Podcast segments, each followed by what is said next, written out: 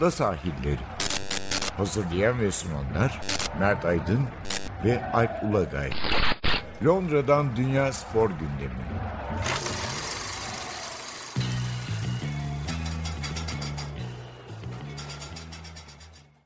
Ada sahillerinden merhabalar. Ben Alp Ulagay. Ben Mert Aydın. 109. bölümle birlikteyiz.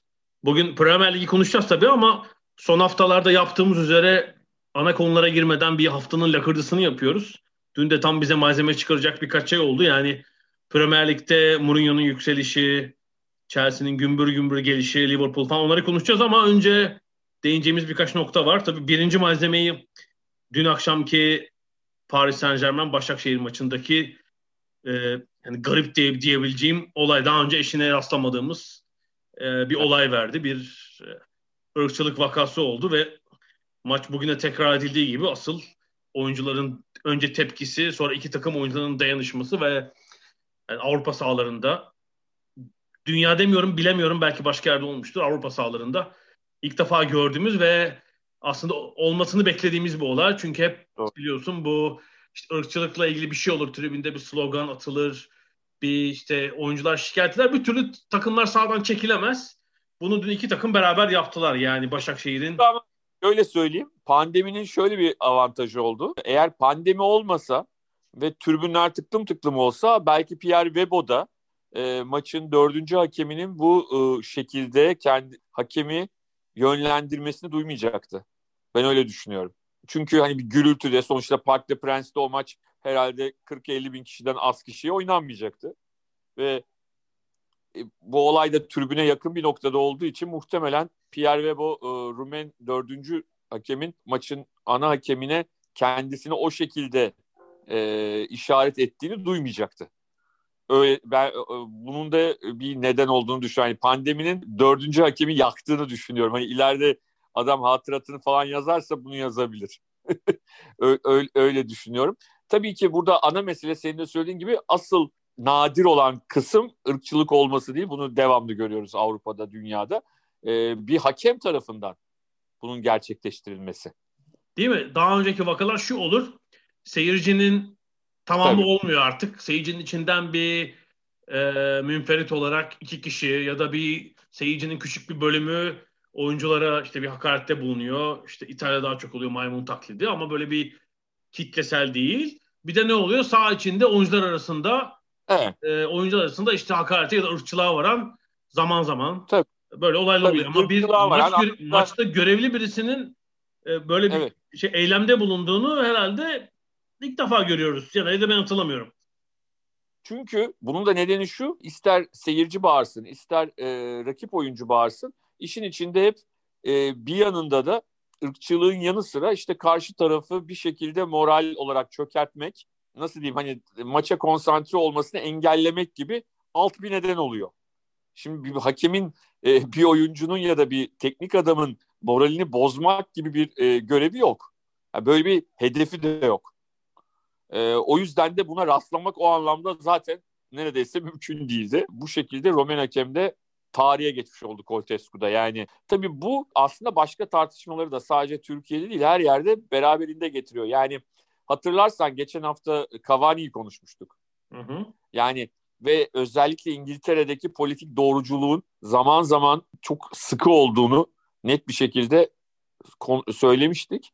Ee, bu kadar hassas olunan bir noktada bu kadar basit bir hata yapmak e, hakikaten anlaşılır gibi değil. Önce onu söyleyeyim. Yani e, maçın hakemi, dördüncü hakemi istediği kadar benim ülkemde yani böyle deniyor diyerek kendini sıyırabilecek bir durumda değil. Sonuçta bahsettiğimiz Şampiyonlar Ligi ve e, yıllardır da hepimiz bu kelimenin e, sıkıntı yarattığını biliyoruz.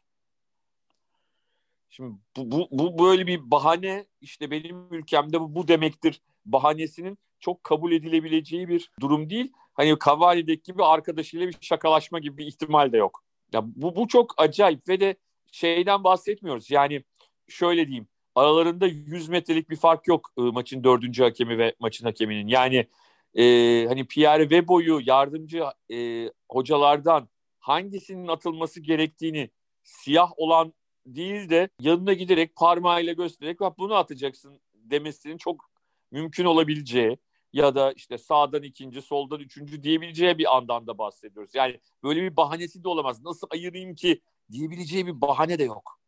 Yani iki noktaya ben takıldım. Bir, maçta görevli hakem yani UEFA adına maçta görev alan kişilerin buna hakemler, diğer maç görevlileri dahil, işte yayıncı da olabilir, maçla ilgili resmi görev hakem olabilir. Bunların belli bir bu konuda belli bir eğitimden geçmesi gerektiği aşikar. Yüzlük. Demek ki. Çünkü Yüzlük. özellikle Batı Avrupa ülkelerinde bu ten rengiyle ilgili, ırkçılıkla ilgili büyük bir hassasiyet var. Yani kastettiğimde İngiltere, Fransa, Tabii. Almanya, Hollanda yani e, siyah koyu renk tenli göçmenlerin uzun yıllardır olduğu ve fazla olduğu ülkelerde böyle bir hassasiyet var. O ülkelerin e, siyah vatandaşları da buna tepki gösteriyorlar. Bunu e, Güney Avrupa ve Doğu Avrupalı hem sporcuların hem de çalışanların artık bir şekilde öğrenmesi lazım. Demek burada bir eğitim konusunda bir şeylik var, rahatsızlık var. İkincisi bence böyle bir konudaki kriz yönetimine UEFA hazır değilmiş. Yani mesela evet. stat e, elektriklerinin gitmesi, işte e, oyunun bir sakatlıktan durması, başka bize muhtemelen bunlar vardır ama evet. maçın maçta görevli hakemlerden ya da işte görevlilerden birinin ırkçı hakareti şeyde yokmuş. Çünkü ne yapacaklarını bilemediler iki saat falan. Ya aslında bir yandan hani ben dün gece kızdım bu duruma ama bir yandan da düşündüm. Hani hakikaten e, çok akla gelebilecek bir sıkıntı da değil yani. Hani öncesinde bir plan hazırlayabilecekleri bir şey de değil. Çünkü çok normal bir hadise değil. Ve de yani burada sadece hani asıl kızılması gereken nokta belki bu kadar rahat duyulabilen bir hikayenin e, bu kadar zor çözülmesi. Yani şimdi bu sadece Webo tarafı, Pierre Webo tarafından duyulan bir hadise olsa ve itiraz etseydi bunu çözebilmek için uzun süre belki dakikalarca e, dinlemek, e, a, belki dudak okumak gerekebilirdi. Ama o kadar net bir şekilde e, duyabiliyorsunuz ki kelimeyi. Belki de bu kadar net duyulduğu için bu kadar geç çözülmesi büyük tepki yarattı. Yani şunu düşünelim Paris Saint Germain'li futbolcular bir şekilde Başakşehir'e destek vermeseydiler Hı. ne olacaktı mesela? Tabii oradaki oyuncuların da başta Neymar ve Mbappe hassas olduğunu biliyoruz bu konuda. Tabii tabii. Ya öyle bir takımla oynamıyor olsaydı mesela Başakşehir. Hayır hassas oyunculardan kurulmayan bir takımla oynuyor olsaydı ne olacak? Ya tabii. muhtemelen hükmen yenik sayılacaktı. Ev sahibi takım mesela ısrar etseydi bu maç devam etsin diye. Tabii tabii tabii onu diyorum. Aha. Yani belki hiç Afrikalı oyuncusu olmayan ya da işte siyahi oyuncusu olmayan bir takım olsaydı. E, hiç umurunda olmayan bir takım olsaydı. Belki Doğu Avrupa'da bir maç olsaydı. E, Doğu Avrupalılar alınmasın yani. Hani Doğu Avrupa'da çok daha demin senin söylediğin gibi farklı görüldüğü için. E, ne olacaktı o zaman? E, o zaman yani UEFA'nın bu konudaki hazırlıksızlığı e, çok acayip bir sonuç çıktı. Ha, sonuçta Başakşehir belki yine yenildi ama en azından gösterdiği oradaki o dirayetle ve Paris Saint Germain'ler de onlara destek olmalarıyla ikinci maçı başka bir hakem grubuyla oynamayı başardılar. Yani bu açıdan önemli. Burada tabii eleştirilmesi gereken nokta hani Türkiye Futbol Federasyonu yetkililerinin Paris Saint Germain'li yetkililerden daha fazla maçın oynanmasına çalışmaları. Yani bebe çok acayip geldi bana bu mesele. Ya şundan mı korktular? Sanki ev sahibi desteklemeyecek, sahaya çıkma kararı verilecek UEFA tarafından ve ya belki Başakşehir hayır, şimdi, çıkmadığı evet. için hükmen yenilecek gibi bir korku mu, endişe mi vardı acaba? Ya bence hükmen yenilginin ötesinde bu gibi durumlarda anladığım kadarıyla başka cezalar da var. Yani hani maça çıkmama ile ilgili. Yani çünkü maçı kaybetmesinin ya da kazanmasının Başakşehir'e teknik olarak gruptaki çıkma çıkmama konusunda bir faydası yok. Ama burada hani Servet Yardımcı UEFA As Başkanı olarak böyle bir tavsiye mi verdi? Niye verdi? Çeferin'le konuşup mu böyle? Yani böyle bir durum varken hatta ilk hatırlarsan ilk çıkan haberlerde acaba işte bu Koltescu var hakemi mi olacak? Var hakeminden bir tanesi de dördüncü hakem olacak gibi bir şey vardı hatırlarsan. Yok ortaya geçtin evet. onun yerine. Var hakem böyle komedi olur mu? Adam zaten ya bir orada diyordu. böyle konuşuyordu. ee, ama e, orada işte Dembaba anladığım kadarıyla çok iyi bir liderlik örneği verdi bence. Yani sonuçta dördüncü hakemin bu davranışına kayıtsız kalan orta hakemin maçı yönetmesinin de bir anlamı yok artık. Bu bence önemli bir şeydi. Direnişti. E ya Dembaba'nın çok hassas olduğunu bu konuda biliyoruz. Geçmiş yıllarda da hem bazı kariyer planlarındaki bazı kararlar ve söylemleriyle bunu ortaya koymuştu. Mesela ben İtalya Ligi'ne transfer olmak istemiyorum. Çünkü çok ırkçı seyirciler var. Ben o ligde oynamak istemiyorum dedi. Teklif geldiği halde işte bir sürü ülkede oynayan bir oyuncu. Ya Fransa var, İngiltere var, Türkiye var, Çin var. Bir sürü ülkede forma giymiş ama İtalya Ligi'ne oynamak istemiyorum dedi. İşte Balotelli gibi oyuncuların evet. başına geleni biliyor orada. Böyle bir tavır var mesela. Dün de maçta çok ısrarla maçın hem soyunma odasına gidilmesi hem de sonra soyunma odasından sahaya dönülmemesinde çok etkili olduğunu anlıyoruz Dembaba'nın. Yüzde yüz, yüzde yüz. Yüzde yüz. Ve de yani bir de üstüne gerçekten Dembaba'da, Pierre Webo'da sadece Türkiye değil Avrupa'da da çok takdir görmüş hani bilinen oyuncular. Bence e, bu da çok orada o tavırlarını net bir şekilde göstermeleri ve ses getirmesinde bu olayın önemli bir pay sahibi. Yani Webo sadece Türkiye'li yok, e, kariyeri yok Webo'nun. Webo e, İspanya Ligi'nde de çok önemli bir oyuncuydu İspanya Ligi'nde. Yani Dembaba zaten işte Premier Lig'de meşhur Gerrard'ın düştüğü pozisyonda golü atan adam. Yani e, Premier. Lig'inde de, de çok tanınan bir e, futbolcu.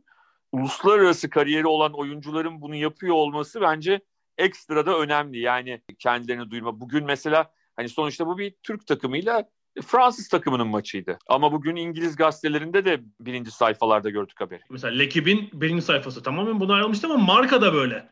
Yani Barcelona'nın yani maçı var. Abi... İspanyol gazetesinin de birinci sayfa ana konu bunu yapması kayda değer. Ee, bence tabii olay önemli. Bir dönüm noktası olabilir. Bunun payı var. Ee, bir küçük şey de var. Yani herhalde benim hatırladığım dönemde bu kadar böyle fark etmeden e, sessiz sedasız geçen herhalde Şampiyonlar Ligi grubu ben hatırlamıyorum. Yani maçların çok sık oynanması, aralıksız oynanması ve iki grup dışında doğru düz bir heyecanın yaşanmaması da biraz rol oynadı bence. Yani aslında en heyecanlı grup yine gruplardan biri Başakşehir'in grubu oldu. Hani Başakşehir açısından değil ama Manchester United elendi. Hani birazdan United'dan Premier Lig vesilesiyle bahsederiz ama Solskjaer için hani işler öyle ya da böyle iyi giderken ligde e, bir anda Şampiyonlar Ligi UEFA Ligi'ne dönüştü. E, UEFA Ligi'ne gidecekler, gidiyorlar. UEFA Avrupa Ligi'ne. Onlar adına şok edici. Bugün ben Daily Mirror'ın başlığına bayıldım. Meşhur bir laf vardır tüm dünyada da. Köpeğin insanı ısırması değil, insanın köpeği ısırması haberdir diye. Daily Mirror'ın başlığı Man City Bites Pog. Yani City Pog. ve e, Pog, Pogba'nın Pog'u. Pog. E, City ve City'yi şey yaptığında Man Bites Pog yani Man Bites Dog gibi bir şey oluyor. Evet. E, o da mesele hani Angelino'nun iki gol atması yani Manchester City'den Leipzig'e kiralanan Angelino'nun iki gol atması nedeniyle e, böyle başlık atmışlar. Hani arada e, hani haber olma nedeni olarak Pogba da maçı ilk 11 başlamadı. Biraz Solskjaer'i de eleştirmek için atılmış başlık ama hani ana espri o. Hafta sonu aslında ırkçılık bağlantılı bir olay evet, daha vardı. Var. Bu da e, İngiltere'nin belalı takımlarından, seyircisiyle belalı takımlarından Millwall'un yol açtığı olaydı hafta sonu. Bu Championship'te de maç öncesi işte diz çökme eylemi devam ediyor ama İngiltere'de karantina kuralları gevşetildiği için geçen hafta sonu Londra, işte Brighton, Liverpool gibi bazı şehirlerde statlara 2000 seyirci alındı.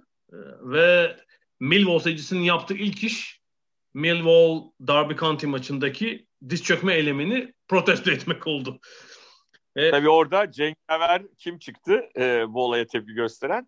Colin Kazım. Takımın Kazım Kazım ya da bizdeki adıyla e, ayağa kalktı ve yumruğunu havaya kaldırdı cevap olarak Millwall taraftarına. Bayağı bir sıkıntı oldu çünkü normalde bu tip bir olay olduğunda kulübün iletişim departmanı çok çabuk reaksiyon gösterir İngiltere'de. Yani maçın sonu değil devre arasında bildiri yayınlarlar. Millwall kulübü 20 saat sonra galiba bir açıklama yayınladı. O da böyle yarım ağız özür falan dilemiyorlar. Bir sürü bahane sıralamışlar. Hafta içi sonra sanıyorum salı akşamı da bir lig maçları vardı. Bu sefer bir başka Londra takımı QPR'la. Yani kulüp içinde de sıkıntı olmuş. Hem oyuncular hem de kulübün e, siyah çalışanları kulüp yönetimine çok ciddi tepki göstermiş. Yani açıklamayı çok geç, geç yaptı. Tavrınız nedir diye. Millwall taraftarında bir düzelme vardı hatırlarsan hani bir e, işte ödül falan kazandılar. O yüzden de Rol onlar adına galiba. acayip acayip oldu evet. Peki son bir küçük bir şey e, IOC'nin toplantısı vardı. 2024 evet. olimpiyatları ile ilgili birkaç karar açıkladılar. İşte girenler, çıkanlar, kontenjan azaltılanlar var. Hı-hı. Mesela halter ve boks özellikle uluslararası federasyonlarının kötü yönetimi sebebiyle çok ciddi kontenjan kaybetti. Bu iki dal. Malum e, birinin sanıyorum e, o sporu yönetme şeyi yetkisi askıya alınmış durumda. Uluslararası Boks Birliği'nin. Halter'de başkan Tamas Ayan'dan dolayı yolsuzluk problemi vardı. Buna karşılık alınan dallar, dallardan biri 2024'te breakdance. Ee, benim tavsiyem şeyim şu önerim şu. Yani ondan daha popüler bir dal var. Quidditch'i alabilirler mesela. Ee, 2024 olimpiyatlarına. Yani Harry, Potter, Harry Potter'ın hayranı daha fazla. Yani tamam yenilik yapıyorsunuz da break, breakdance nedir ya? Bu, olamaz artık yani. Şöyle 2000 e, yani 2000'lerden çıktı. Geçen yıldı bir buçuk iki yıl önce iki yıl önceydi. Edinburgh'a gitmiştik. Hı hı. Edinburgh Üniversitesi'nin de o da şehrin içinde zaten. Edinburgh Üniversitesi'nin arkasında güzel bir park var.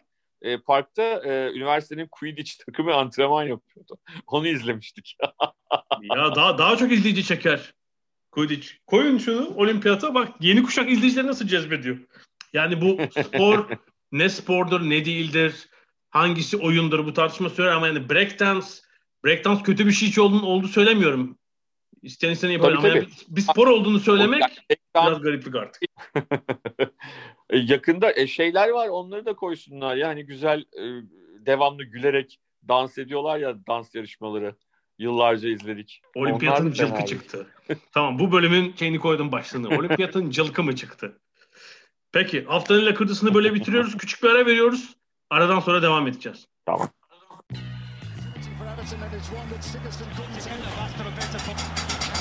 Ada sahilleri. Londra'dan Dünya Spor Gündemi.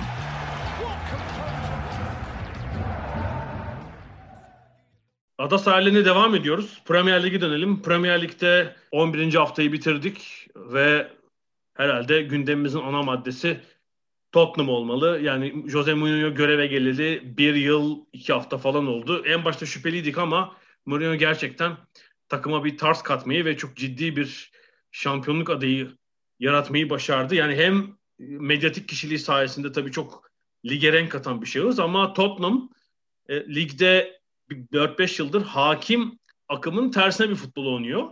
Sıkıcı değil ama topu rakibe bırakan, e, çok iyi anlaşan ileri ikilisiyle hızlı ucuma giden, böyle skor bulan bir takım ama ligin en az gol yiyen takım aynı zamanda Tottenham. Ve şampiyon olmasa bile sanki bu sonuna kadar bu işin içinde olacak. Öyle gözüküyor ve Jose Mourinho da 2000 taraftarı bulunca böyle küçük bir yumruk evet. şov yapmayı da maçın sonunda ihmal etmedi yani. Tabii Dybala iddiaları da dönüyor bu arada. Hani o da gelirse ne olur? Ya Denge bozulur mu? Transfere hmm, ihtiyacı var mı ya Tottenham'ın? İki tane 11'i var takımda. Değil mi? Ya bence bir ihtiyaç çok herhalde. Bilemedim ama sonuçta böyle bir ihtimalden de söz ediliyor. Yani yani Kane'in ya da Son'un sakatlanması halinde işler nasıl gider? Ee, belki onu da düşünüyor olabilir. Evet. Mourinho ama hani Tottenham'la ilgili zaten her hafta konuşuyoruz. Daha da çok konuşabiliriz ama Şöyle diyeyim, geçen gün bir e, maçtan sonra istatistik vardı işte. Manchester City yendiğinde Tottenham, Manchester City yine Tottenham'ın iki katından fazla pas yapmış.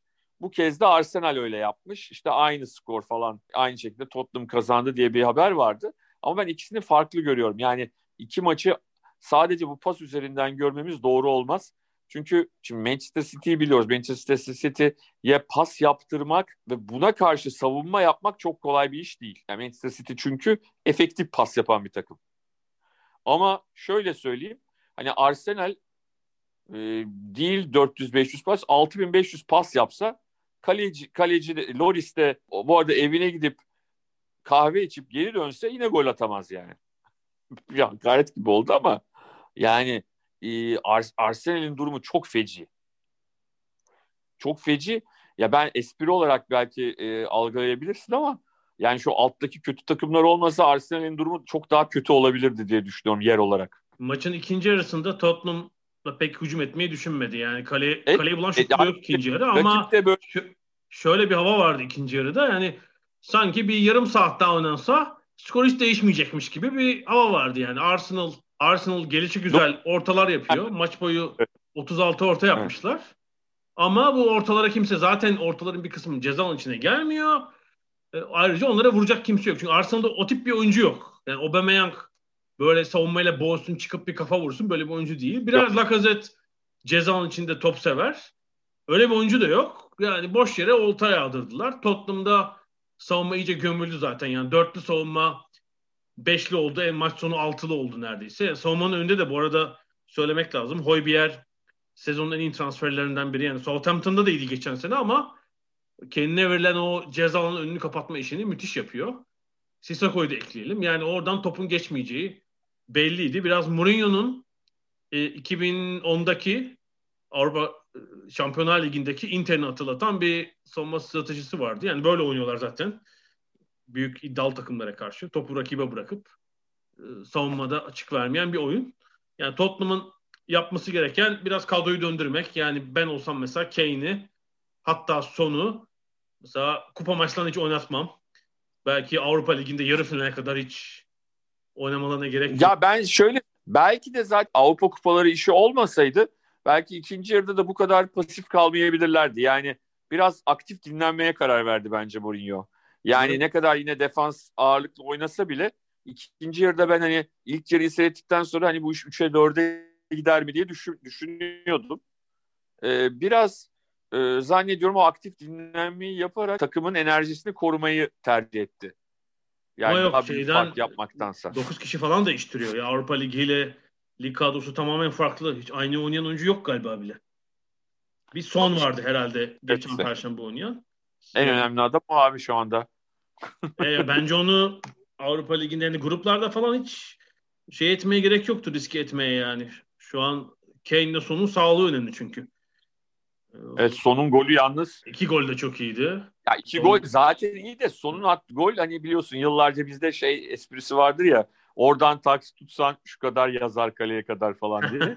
yani, hakikaten bayağı bir e, şeyden attı yani evet. uzaklardan.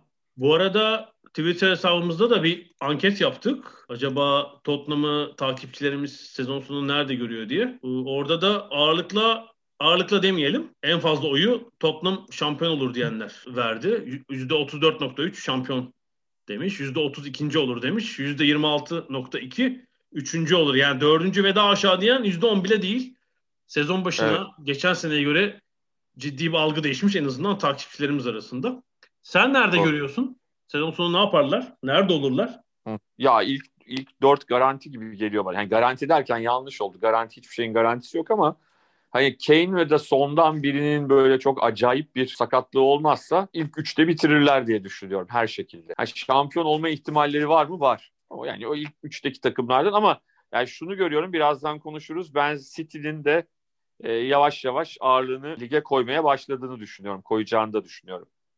Liverpool'un da, City'nin de. Tottenham orada çok yalnız kalmaz. Ya benim de kanaatim Liverpool'un bu sezon oynadığı birkaç maçta oynadığı futbolun seviyesine çıkacak takım yok gibi. Bir örnek görüyorum. Liverpool hala favori. Eksikleri sezonu kapatanlara rağmen. City de gelecektir. Yani Tottenham'ın bilmiyorum 3 sanki 3-4 orada olacak gibi geliyor. Sezon sonuna kadar böyle kalır mı? Valla şampiyon olurlarsa Moon'un heykelini diksinler yeni stadın önüne. 60 yıl sonra gelecek şampiyonluk. Onu hak eder gerçekten. Arsenal'ı atlıyorum. Geçen hafta biraz konuşmuştuk zaten. Orada sinirler bozuk. Muhtemelen 15. ligde kalmayacaklardır ama yani şunu da söylemek lazım. Mesela ilk evet. 4 hedefi öyle böyle bir hedefi bence Arsenal'ın yok bu sezon. İşte hani toparlayıp 6-7 oralara çıkarlar mı? Göreceğiz. Yani iki galibiyet ya, falan şey yapar biraz. Moral verir ama ciddi sıkıntılar olduğu açık. Yani şeyden gelen bilgi kulüpten hani e, Arteta'nın projesine itimatları devam ediyor. Ama işte bazı oyuncularla ilgili şeyler var. Rahatsızlıklar bu çok maaş alan bazı oyuncuların sezon sonu gitmesini bekliyorlar açıkçası. 4-5 oyuncu var bu konumda olan. Sonra herhalde yapılanma devam edecek.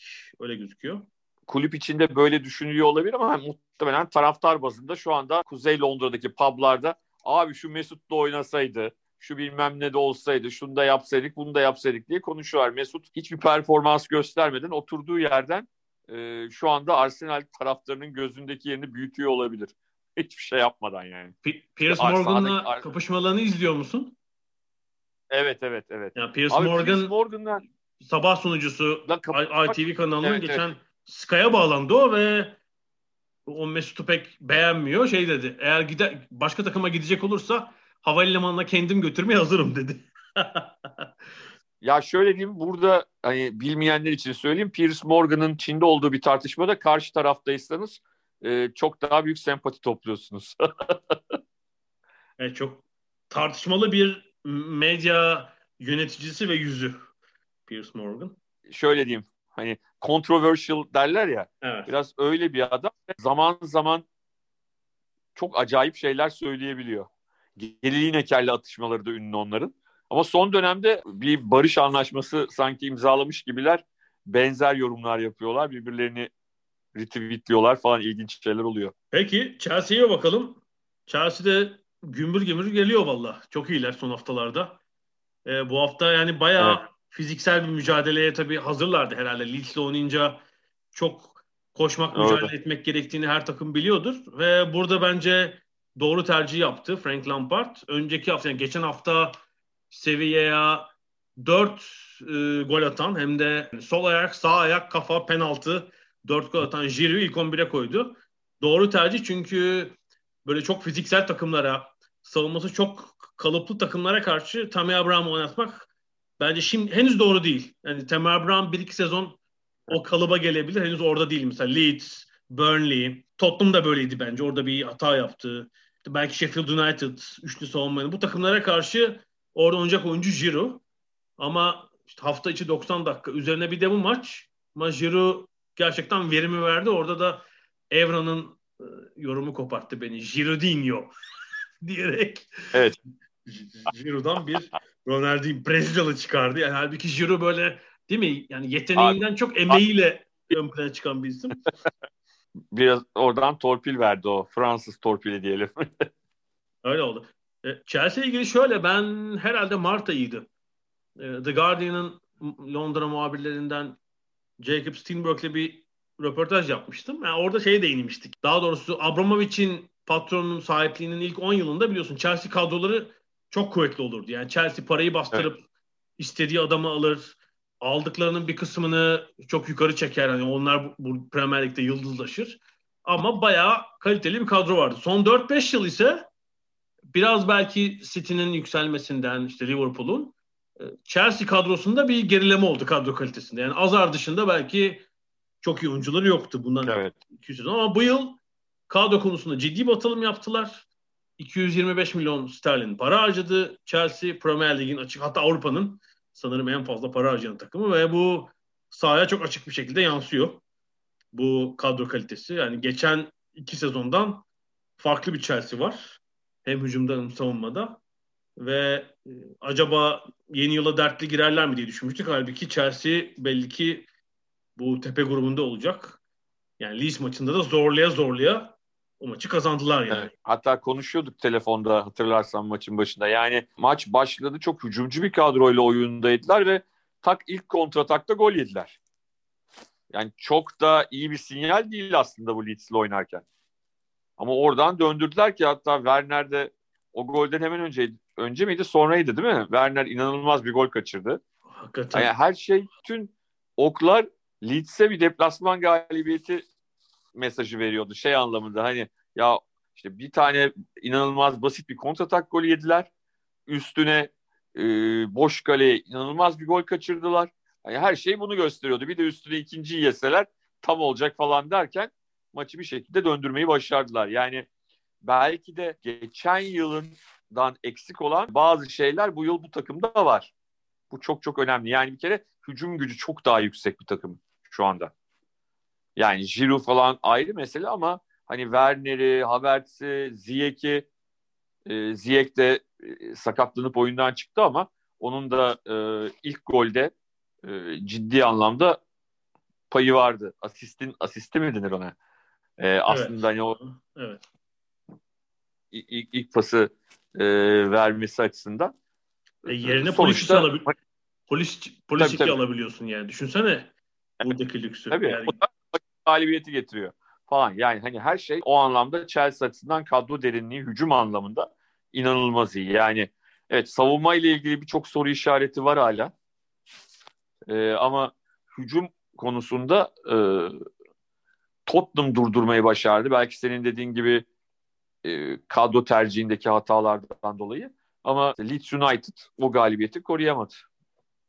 yani Tottenham zaten sadece lig- ligin ilk maçında yenildi. Yani bir yenilgisi var. Çok az gol yiyor. Yani Tottenham'ı yenememek çok garip bir durum değil. O yüzden kötü gittiğini söyleyemeyiz Chelsea'nin. Gayet iyiler aslında. Peki bir kısa ara daha verelim. Aradan sonra tekrar devam edeceğiz.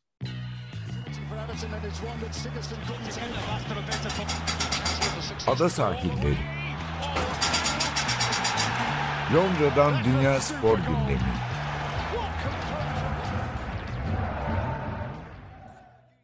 Ada sahilleri 109'a devam ediyoruz. Haftanın ilginç maçlarından biri de Londra'da oynandı. Aslında Mart 9 Mart'tan beri seyircili ilk maçıydı Premier Lig'in. Cumartesi gündüz maçlarından biri West Ham United'la Manchester United arasında. Yani Manchester United tam gerilim filmi gibi. Yani ilk yarıda dökülüyorlar, pozisyonlar. Neredeyse her hafta böyle olacak. Tabii seyir açısından iyi. Kendi taraftarı pek beğenmiyor olabilir ama hani bizim için tarafsız seyirci için e, şikayetçi değilim ben yani. Çok eğlenceli Ya, maçlar oluyor. ma- maçtan evet maçtan sonra Rashford'a sordular. Yani ne diyorsun? Ee, işte ikinci yarıdaki bu gücü nereden buldunuz falan gibi böyle bir soru. O da dedi ki yani ikinci yarıdaki güç tamam ama dedi her zaman da böyle olmaz. Bizim şu ilk yarıları düzgün oynamamız lazım artık yenik duruma düşmeden dedi. Yani güzel kazanmamız geriden gelip ama yani artık bunu bitirmemiz lazım dedi. Yani bunu bunu artık buna artık son vermemiz lazım dedi. Yani ve de durum 1-1 olana kadar hakikaten maçın döneceğine dair bir sinyal de yoktu sahada. Ya o ikinci yarı başında da West Ham kaçırıyordu golleri. Yani rahat 2-0 olabilirdi. Yani şöyle olmadı hani ikinci yarıya çıktı acayip sağlı sollu gelmeye başladılar sonra da gol attılar değil. Gol de acayip tabii David Moyes iyice delirdi. Çünkü e, sahada topun taçtan çıktığını, taçtan içeriye döndüğünü fark edebilen tek kişiydi. E, yani maçın Ee, özetini, maçı izlemeyenler ve özetini izlemeyenler varsa yine ender olabilecek bir olay. Yani bir sezonda herhalde bir birlikte yani bir 2-3 kez olur böyle bir pozisyon. Belki de olmaz. Manchester United kalecisi Henderson'ın ceza sahası dışına çıkıp böyle vurduğu bir çok sert vurduğu bir degaj mı diyeyim artık ayakla çok kavisli uzun bir top böyle 10 metre falan yükseldi. Havadan taç çizgisi hizasını terk etmiş göründü ama yan hakem offside çizgisini korumak için havaya bakmadığı için onu fark edemedi. Sonra da gördük ki VAR'a bak- bakıldığında da yani taç çizgisi boyunu gösteren bir VAR kamerası yok statta. Bunu tespit etmek mümkün değil. Orada dövünen David Moyes oldu. Yani çıktı çıktı falan diye tepindi ama onu Hatta dikkate olarak alkışladı. Yani dedik ki e, şey yaptı. Hani orada West Ham'ın yaptığı bir pres var ve kaleciden top taca çıktı diye alkışlıyordu. Bir anda oyunun devam ettiğini görüp deli gibi tepinmeye başladı olduğu yerde. Evra da Patrice Evra da şey diye yorumladı. Ya maçın yardımcı hakemi topa bakmıyor. Carl Lewis gibi olimpiyat 100 metre finali koşuyor dedi. Topa yetişmek yetişmek. Tabii burada yardımcı hakemlerin tabii eski refleksleri bu. Şöyle bir şey var. Kaçan offside'ın telafisi olabiliyor artık. Tabii ki yakalamak isteyecektir ama sonuçta kaçan offside'ın telafisi var ama işte öbürünün telafisi yok. Bunu görmüş olduk. Ender olan bir pozisyon. O yüzden hani hakemi de suçlayamıyorum. Yardımcı hakemin de hani o sırada aklına böyle bir şey olabileceği gelmez ama sonuçta çok e, fahiş bir hata oldu yani. Çok net bir şekilde görünen e, bir hata oyuna döndü top ve o hatanın devamında da Manchester United beraberliği buldu. Ondan sonra da galibiyete gitti. Sonra sonunda evet güzel goller attılar. Bir tane direkten dönen falan Tabii, da var. Son dörtlük maçında dört galibiyet. Ama işte bir yandan Şampiyonlar Ligi'nden elendiler. Yani garip bir iniş çıkışlı tablo devam ediyor. Yani işte ikinci yarı sıkıştıklarında iki kez maçı çevirdiler. Sekiz maçta ilk golü yemişler. Bir türlü tam oturmadı düzen ama işte yukarı yaklaştılar. Yani bir maç eksiğiyle 19 evet, puanda evet. ve 6. durumda yani eksik maçı kazansa 4.lüğe çıkabilir Chelsea ile puan puana. Manchester United. Yani oralarda olacak belli ki. İlk 4 olur mu bilmiyorum ama işte 5-6. Bu haftaki evet, orada Manchester, Manchester derbisi de çok kritik bir dönüm noktası olabilir açıkçası. Doğru. Çünkü City de üst üste kazanmaya başladı. Bu hafta bence onlar da aktif dinlendiler. Kolayca sonuca gittiler. Ondan sonra da Fulham karşısında herkes çok daha büyük bir fark bekliyordu. Yani hani Burnley'e 5 attığına göre bu kaç düşünülüyordu yani. Ee, o fark olmadı. Ee, ama 3 puanı hanelerine yazdırdılar. Yollarına devam ettiler ve onlar da maç eksiğiyle üst tarafa yaklaşmış oldular. Yavaş yavaş lig bence dengesini bulmaya başladı. Yani kimin önde kimin arkada olacağını arkada olacakları zaten biliyorduk da hani ön tarafta net olarak kimlerin olacağı artık e, yavaş yavaş ortaya çıkmaya başladı bence.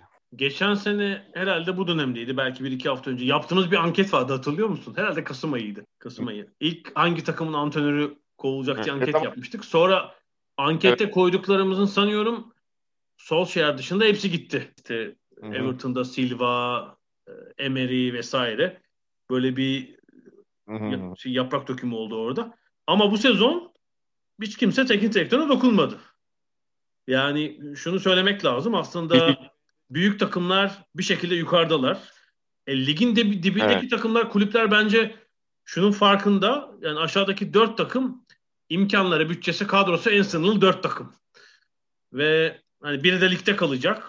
Ee, çok da şikayetçi olamazlar. Yani işte Burnley yönetimi ne diyecek Schöndaish'e? Yani hiç transfer yapmamışlar.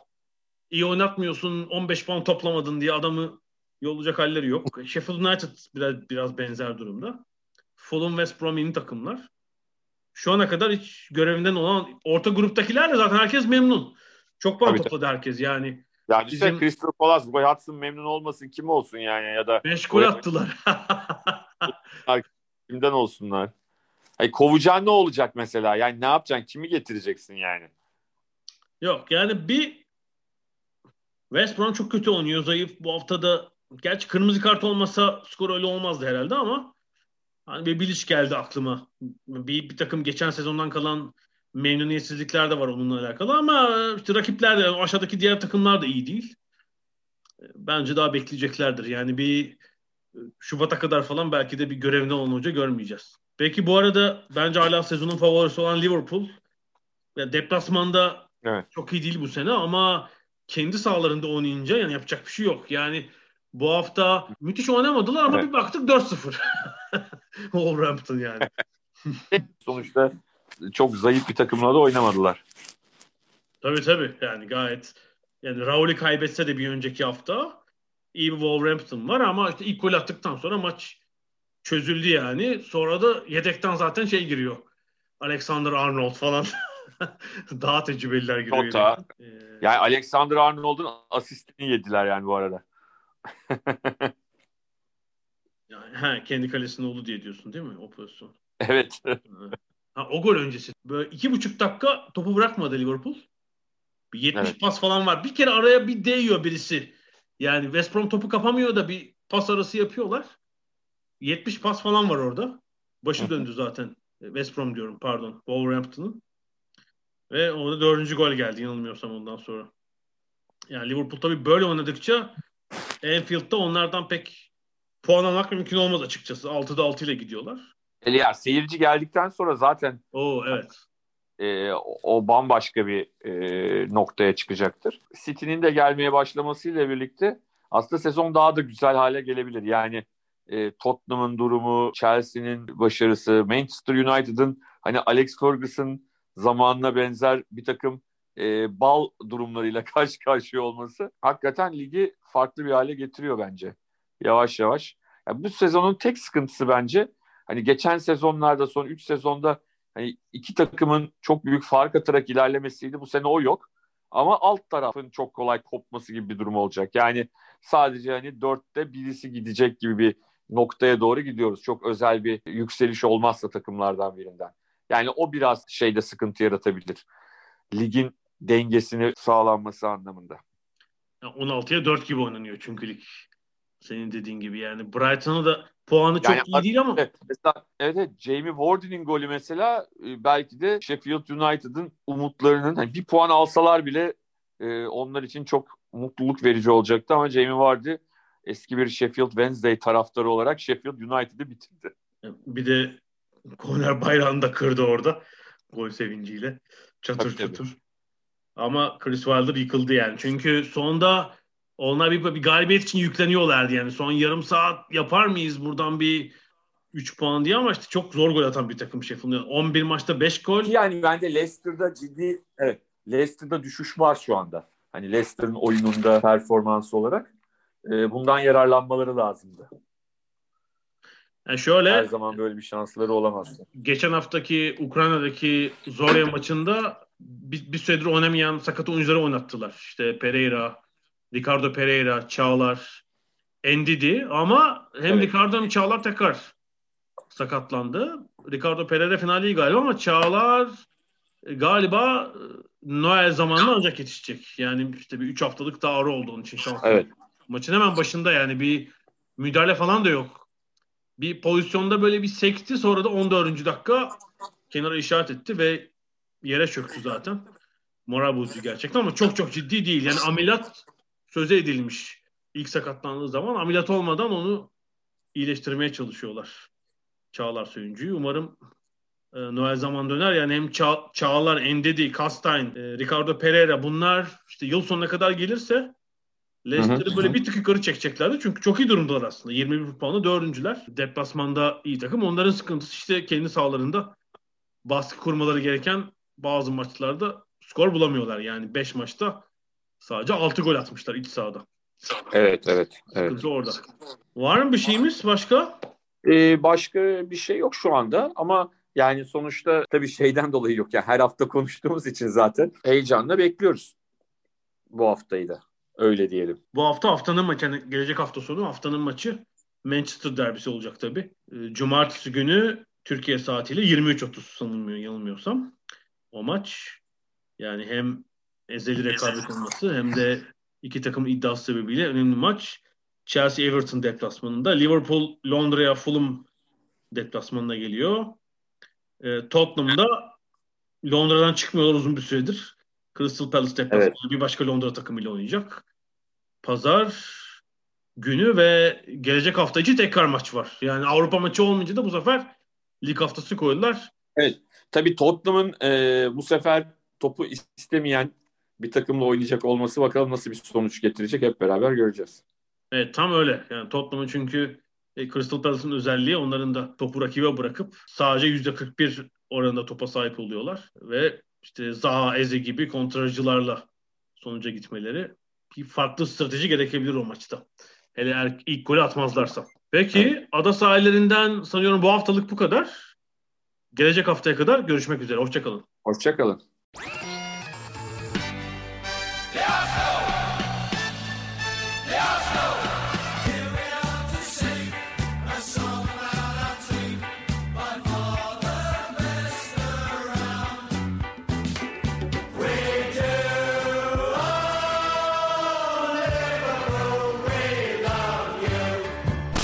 Ada sahilleri. Hazırlayan ve sunanlar Mert Aydın ve Alp Ulagay. Londra'dan Dünya Spor Gündemi.